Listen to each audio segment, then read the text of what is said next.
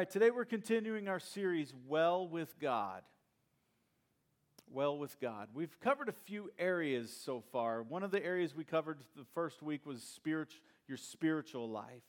And the one decision, we're, we're talking about one decision each week that you can make that will really make a difference and impact your life and bring some change in your life. Things that are scriptural that God taught us.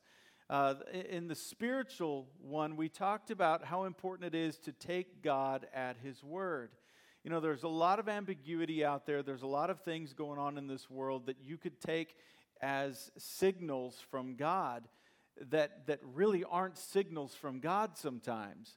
And you need to be careful with that. But here's what you can do you can go to His Word, you can begin to, to read His Word and understand His Word. You can show up to church, you can show up to our small groups, you can be a part of things that teach you God's Word here, right here at this church, that you can stand and take Him at His Word. Even when life doesn't make sense. So that was one of the, one of the most important ones right there. Uh, the next one we talked about mental, your mental health. We talked about being intentional with your life, being intentional with where your time, your money, your energy, re- your resources, be intentional with, with where those things go, and it will help you to be more mentally healthy, all right?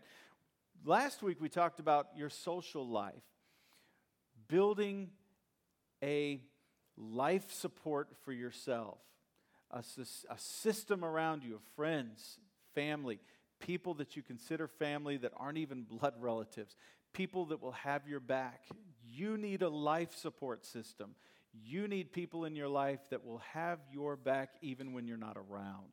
You need people that will support you when life happens. We talked about how much uh, Chad last week is, was just astounded at how God used us and used the people at his workplace that are Christians and believers to support him during this time of great difficulty in his life. It's beautiful. So you need a support system. You need life support at times. And you've got to remember that while you're serving us and while you're doing things, what you're actually doing is building your own life support. It's a beautiful concept, right? So, today we're going to be talking about your physical life, your physical body predominantly. But the topic that we're going to use for this today can actually get into every area of your life. So, we're going to touch on a lot of things. But the topic is this choosing contentment. Contentment.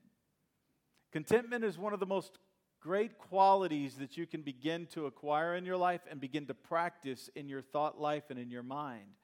And here's what this quality produces it produces balance in your life. Without contentment, your life will be unbalanced. Without contentment, there's no end of craving, especially.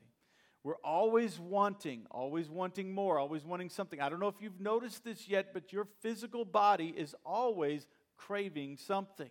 It's craving food, it's craving chocolate, it's craving a new car, it's craving all kinds of stuff. And you know what I'm talking about, don't you? Right now, you're sitting there going, Oh, I can't wait for lunch.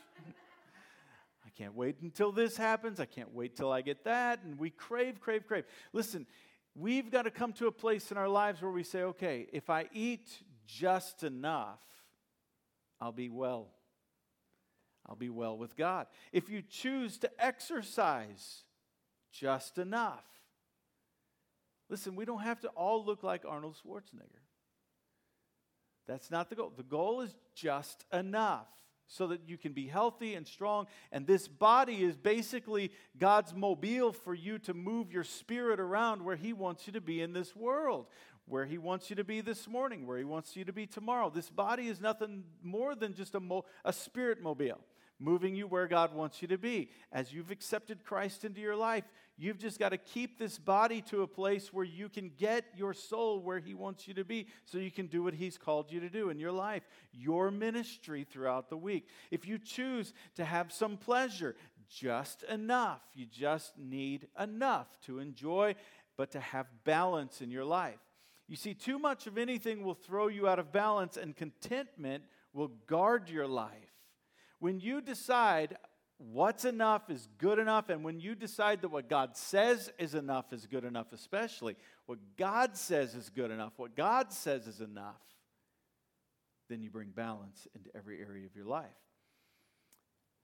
And here's something interesting as well everything that you can have or do have, God made it.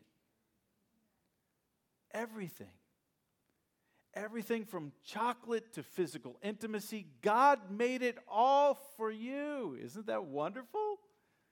He made things for you to be able to have pleasure in this world. The key is that you choose contentment and only use those things in a way that God says is proper, proper limits for all of those things. Too much, not too little, don't go for don't go for too much. Don't go for too little. And and those things that offend God, we got to do our best to know what those things are and to not cross that line to where we do offend, offend him. Just enough, just right. Keep those things in balance in our lives. The key to balance in your life is to choose contentment. That's balance. And this quality of contentment Staying within those boundaries of good, not crossing over into indulgence, will not only make you well with God physically, but it's going to help you in every area of your life. Contentment means you've accepted God and His ways as being enough. God, what you say is good, I agree with. God, what you say is enough, I agree with. You see, God set limits on everything. God set limits on the ocean as amazing and powerful as the ocean is, it still has boundaries. It doesn't have the right to come over those boundaries. Why? Because God set those boundaries. God set limits on ants. Aren't we grateful for that? He set limits on how much reproduction could happen with flies. We're all grateful for that. He set limits on all the insects. There are maids. They clean up the earth if we leave a mess. And I'm not promoting that, but if we leave a mess, guess what? The earth is going to fix it. It's going to clean it up eventually. And thankfully, there's a limit on those numbers. God set limits on how much sun heat we get on this planet. He set limits to that. There's limits set on everything that God created. Why?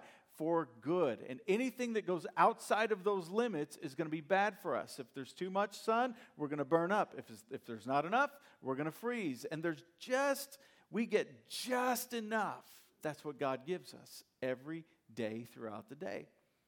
God set limits on everything. So I've asked Sam to come up this morning. He's going to share a little bit with us.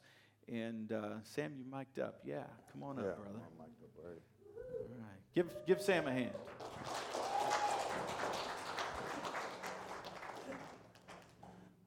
Can you hear me? Oh, okay. Anyway, my name's Sam Garcia. Uh, as you can tell, if you've been, I've been coming here, and I used to be really wide. right? Because I would eat and eat and eat and just wouldn't care. Uh, growing up with not much, so when I was, uh, as, anyway, so I was eating too much, in other words. You know, I, I wanted, it was like a gluttony thing that was going on. And the funny part about that is that something inside me was telling me this that, hey, you need to slow down, slow down. But I just wouldn't, right? So, anyway, I made an appointment to go see a doctor because my eyesight was getting bad. Uh, I had a pain on my knee. I used to play football back in the day, and uh, it was a hit. It was a slight tear in the meniscus. So they gave me take some medicine so it can help out. anyway, I didn't want the surgery. So uh, I went to go see the doctor. Tells me your cholesterol level is off the charts. You're close to being a diabetic. And uh, your high blood pressure is really bad. So um, that right there really scared me. Like put just a break on me, and I'm like, okay, so he's like, I can give you some pills, da da da da. And I'm like, I don't want anything to be passed. I want to be healed. So he told me straight up, he's all, you got to lose weight. You're fat. So you just lose weight and you should go back to normal. okay. But how I live today compared to how I used to live back in the day, it's something I don't want to give up. You know, I got a beautiful home, got a beautiful wife, got beautiful kids. Most important thing, I got God in my life today. You know, that's the most. He comes first. It's like I told my wife. He comes first. After that, it's you, then the kids. but anyway, uh, so I just started.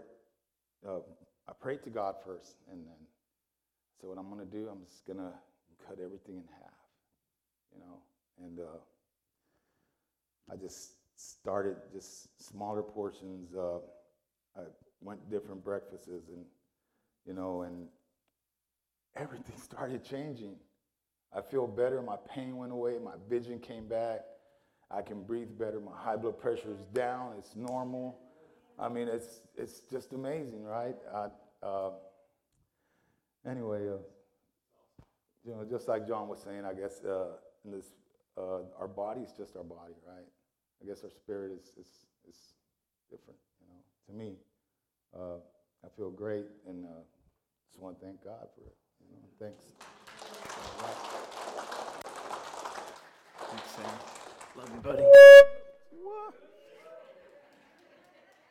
That wasn't feedback. That was actually Sam saying he loved me. I don't. Thank you, Sam. Beautiful story, huh? Isn't that awesome? You know, and it seems overwhelming. It, you know, when we're overweight and we've got problems with our health and stuff, it just seems overwhelming. But sometimes it's you're just that close to making a tweak that will absolutely change your life and change your health. You know, when God was delivering the Israelites out of Egypt, how he did it. Remember, I was saying he put all of these limits on everything. This is how he did it. He broke the limits on those things in order to, to deal with Egypt. He gave them too many frogs. Remember the plague of the frogs? He gave them too many flies. He gave them too many locusts. He gave them too much darkness. Too much of all these good things was horrible, and it was called a plague. Too much of anything in this world is going to be bad for you. Contentment is saying, God, your limits are enough for me. What you like and how much you like, I'm good with. And that settles it. God gave you chocolate. Aren't you grateful? Be content with what He gave you, how He made you, what you look like. Be content with it. You know, and I'm not saying that you can't put some makeup on, but I am saying that you can overindulge in makeup and look like a televangelist. or you could even overindulge in Botox and look like a televangelist. now that I think about it, they're doing. And it doesn't mean that you can't color your hair. It doesn't mean that you can't, you know, dress yourself up and all of that. It, it just means there's a, there's a limit where you overindulge, right?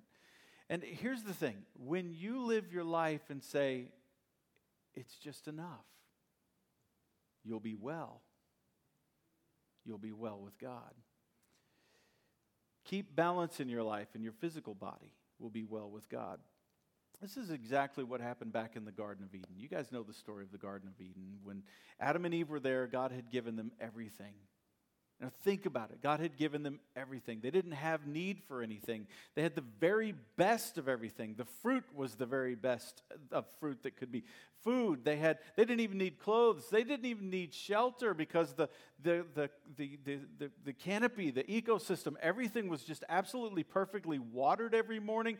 Everything was perfect. There weren't storms. There weren't all of these difficult things. There weren't earthquakes. There weren't oil spills. There wasn't death. There was no crying. There were no Mondays. There were no accidents with people laying on 380. There were no policemen. There were no bills. There were no creditors. It was just absolutely perfect. There were no Wall Streets. there was no there were no thieves, there were no bullies, there were no drugs, there were no alcohol. There was nothing that was going to harm. Everything was absolutely perfect in the Garden of Eden except that tree over there. I can't eat of it. And it was discontentment. And what did, what did the, the evil one come to Eve and say? Did God say? You see, God is holding out on you, Eve. If he loved you, he would give you everything. And there's that one tree over there. What did he do? He planted a seed of discontentment in her heart. And it took root, didn't it? And Eve became discontent to the point that she gave up everything she had, all the good that she had, so that she could have the fruit of that one. Interesting, isn't it? You see, all throughout the Bible, story after story, if you'll read it from this perspective, we find that it was discontentment that displeased God so much all throughout the Bible. People thinking about, people sitting down and thinking about what they don't have. This is what I wish God would do. This is what I want God to, to do for me. This is how I want God to help me to live out the rest of my life. This is what I want to accomplish. This is where I want to go. This is what I want to eat. This is what I want for my life. I want a better husband. I want a better wife. I want better children. All of the stuff that we just sit around and think about. And God doesn't like it. Let me just be honest with you. He doesn't like it.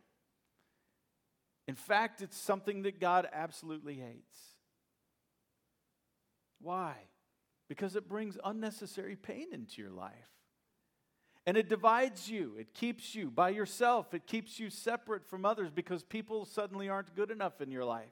Your family isn't good enough. Your church isn't good enough. As a father, I remember at the end of birthday parties, you know, for our kids growing up. And it was just naturals, you know, sometimes you nailed it and sometimes you didn't. But every night, you know, after a birthday party for one of our kids, Angela would be like, as we laid down in bed, she'd be like, man, did we, did we do good? You know, did they, did they like it? Did they enjoy it? And, and sometimes we did do well, and sometimes we didn't. But really, what it came down to was the attitude of the child. And because sometimes we didn't think we got them what they wanted, you know, and because we couldn't afford it. But, but sometimes we did, and, this, and it wasn't good enough. So it really came down to the attitude of the kid being able to stop and go, man, my parents and, and all of this family are here to celebrate me and my life today. And they enjoyed their life on those days, they enjoyed their birthday. But then other times, you know, it didn't matter what we gave them. Oh, ah, I really wanted this too, or you know what I'm saying? And, and as a parent, you look at your child and you're like, man, if you would just be content, look at all that we've given you. You have running water. You have hot water when you want it. You have food. You have clothes. You have anything that you want. This is Garden of Eden if you'll just open your eyes and look. You know, and for kids, they don't have all the responsibility providing that stuff. Well, the Israelites, they also are a good example of this for us.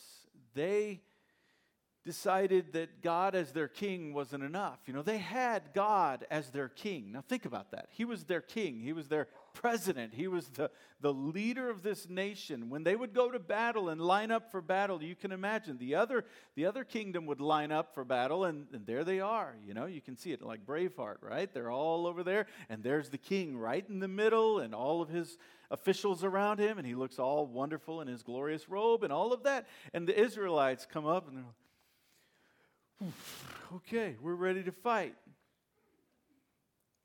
They don't have a king.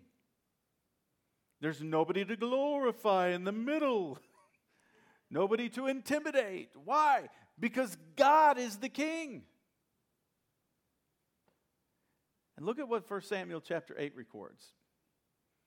Now, we want a king to be our leader, just like all the other nations. Choose one for us. Samuel was upset to hear the leaders say that they wanted a king, so he prayed about it. And the Lord answered Samuel, do everything they want you to do. I'm really the one they have rejected as their king. I am the one they've rejected as their king. Listen how personal God takes this. Ever since the day I rescued my people from Egypt, they have turned me from turned from me to worship idols. Now they're turning away from you. Do everything they ask, but warn them and tell them how a king will treat them. So, real quickly, number one, contentment is a who's my leader issue. Look what he says. Now, we want a king to be our leader, just like all the other nations. We want a king to be our leader like all the other nations. God, we want somebody that we can look to, somebody that we can raise up and glorify and make them look great, and somebody that will intimidate other people. We want a king instead of you. It's a who's my leader issue. Every time you're discontent with what your leader has given you, God, you're saying, I want another leader. Think about that. What God has given me isn't good enough. I want another king for my life. God, my church isn't enough. Now, I know none of you think that, but one day you might, so I'm just covering it today, all right? Why did you send me to this church? God, my husband or wife, not enough. I know one of you thinks that. I'm just kidding. Y'all with me still? God, my children aren't enough. My paycheck isn't enough. What I, what I get every week, it's not enough. God, my face isn't pretty enough. All the things that we can be discontent about in our life, we're saying, God, you didn't give me enough. And as Darren said earlier, bloom where you're planted.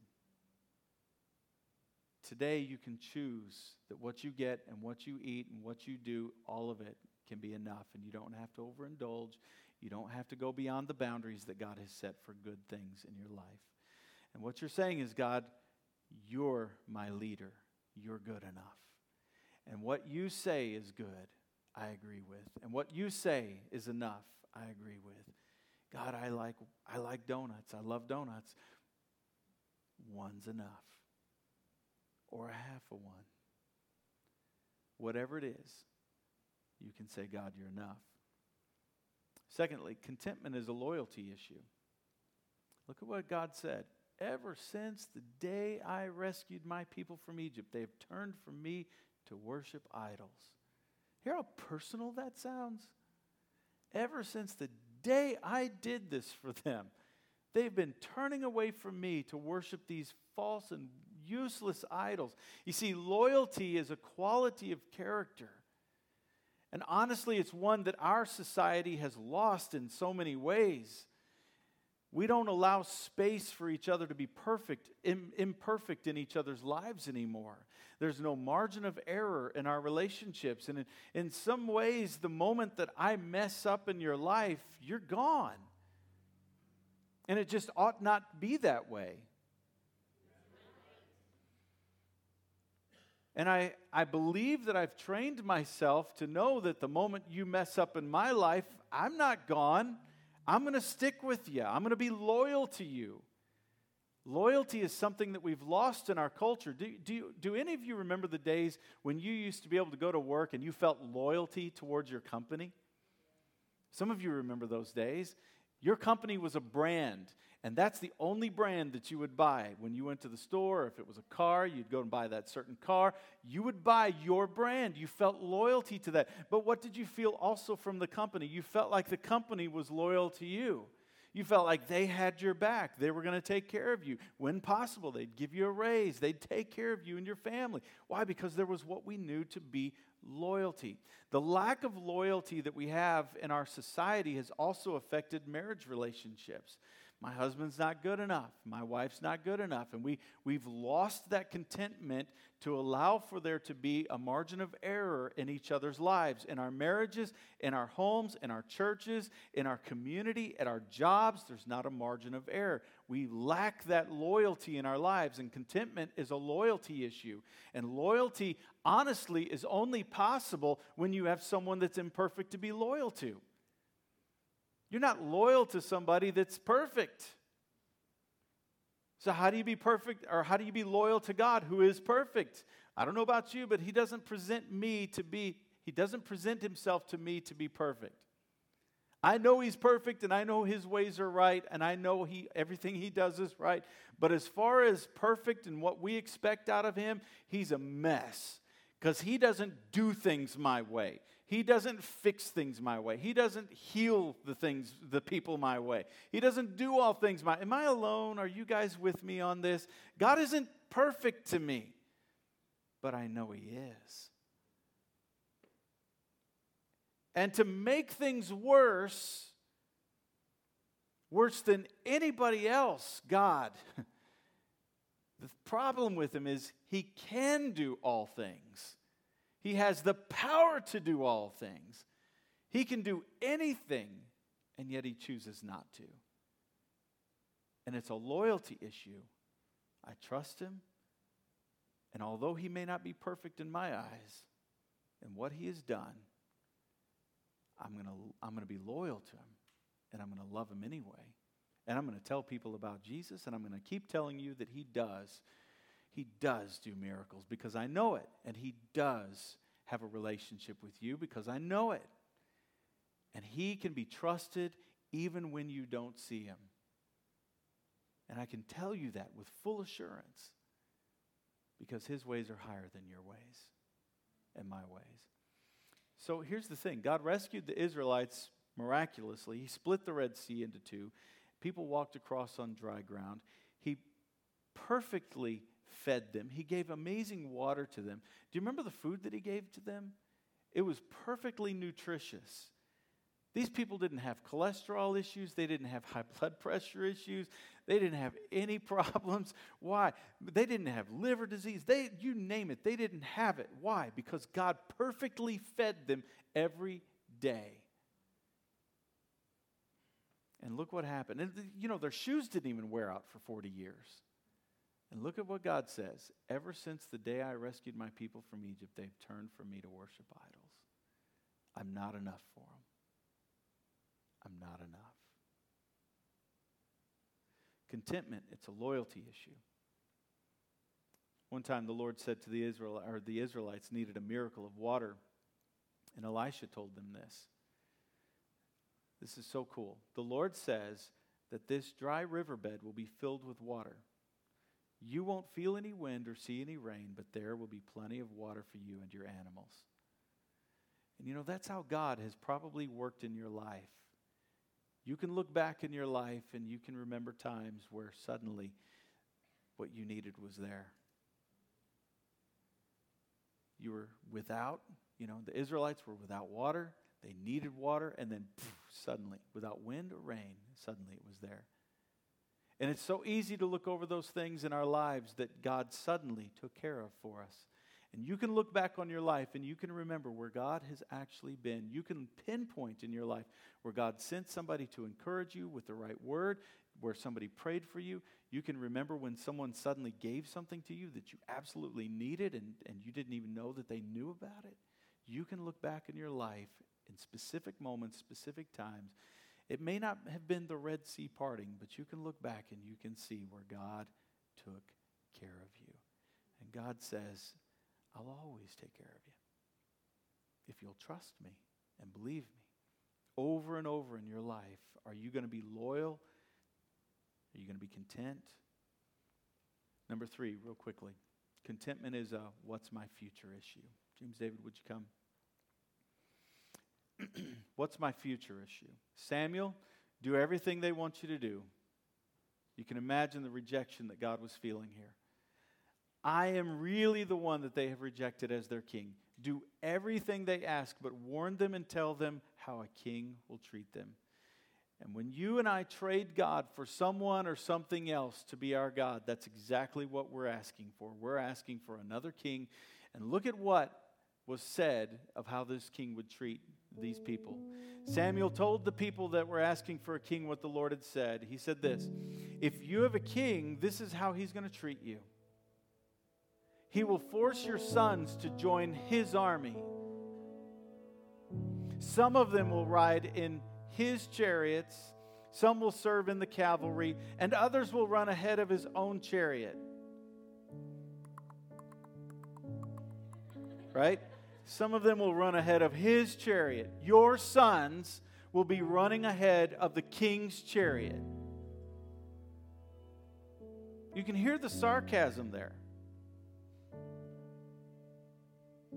Some of them will be officers in charge of a thousand soldiers, and others will be in charge of 50. Still others will have to farm the king's land. Come on, we need our own sons to farm our land. But your sons are going to be given to farm the king's land and harvest his crops, or make weapons and parts for his chariots. Your daughters will be taken. They will have to make perfume or do his cooking and baking. The king will take your best fields as well as your vineyards and olive orchards, and give them to his own officials. He will also take a tenth of your grain and grapes and give it to his officials and officers. The king will take your slaves and your best young men and your donkeys and make them do his work. He will also take a tenth of your sheep and goats.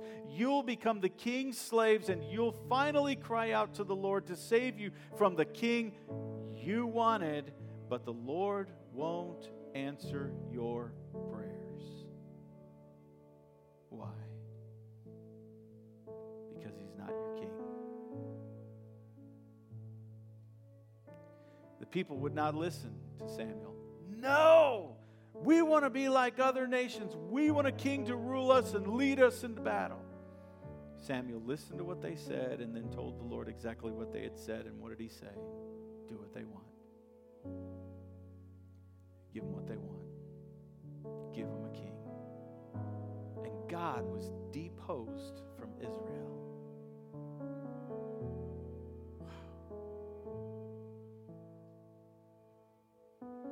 Has God been deposed in your life? Who's your king? Is what he says enough?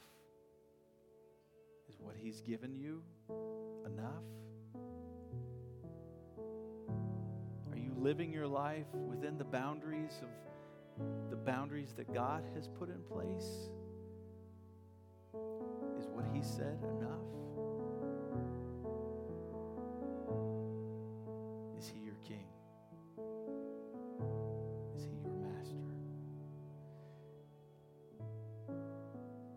Physical life will be better. Your mental life, your spiritual life, every part of your life will be better when you just say, God, what you say is enough. Yeah, but John, you don't know my husband. I don't need to. Who's your king? That's who I need to know.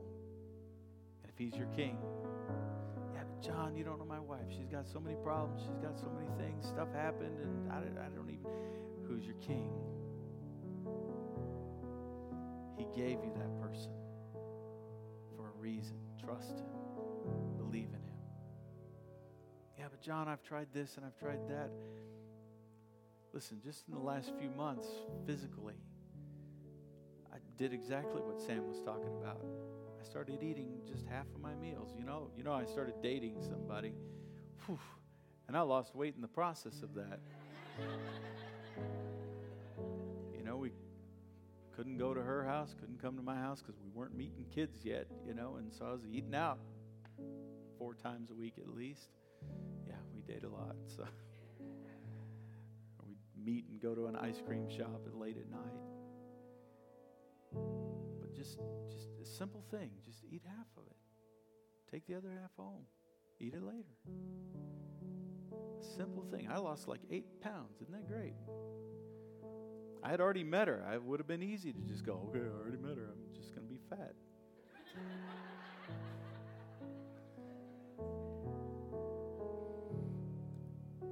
You can make some changes in your life. And contentment, though, is the heart behind it. Contentment is the heart behind it. And when you let your heart change, your mind change, contentment, this is You bow your heads? Is what God says enough for you? But, John, what if he doesn't change my health situation? It's enough. It's enough. God, you're my king. What you do and don't do is enough for me. I trust you. I believe you. And as long as I'm with you, I know all is well. Come on, in these times, you're either going to cling closer to Him or you're going to walk away from Him. I suggest you cling closer to Him. What if my husband never changes? What if my wife never changes? Is He enough? Is God enough? Trust Him. Your only job is to love, not be loved. Jesus never commissioned you to go out and be loved. He said, Now I command you to go and love. Your job is to love in that marriage. John, this job is a dead end. I can't climb up the ladder. Not getting paid enough. Is this where God has brought you to? If it is, maybe He's waiting you for you to do what He put you there for. Maybe there's that one person that you're supposed to witness to, that you're supposed to share Christ with. And then maybe He can move you on to the next mission field. You got to see your job no longer is your job to just provide, your job is now your mission field. It's where God has put you. And where God has put you is enough for today. You begin to align your life with Him he will lead you and guide you, put you where He wants you. Father, we just thank you so much that we can trust you with every area of our lives. You truly know each and every area of our lives, and today we commit ourselves to you and to that purpose and that meaning. God, we choose to say we're content with you. We want you to be our King. You're our God. Father, I pray that you'd give wisdom and understanding to each and every one of these that are here today to apply this to their life in every way. I pray for your blessings and favor on them. In Jesus' name.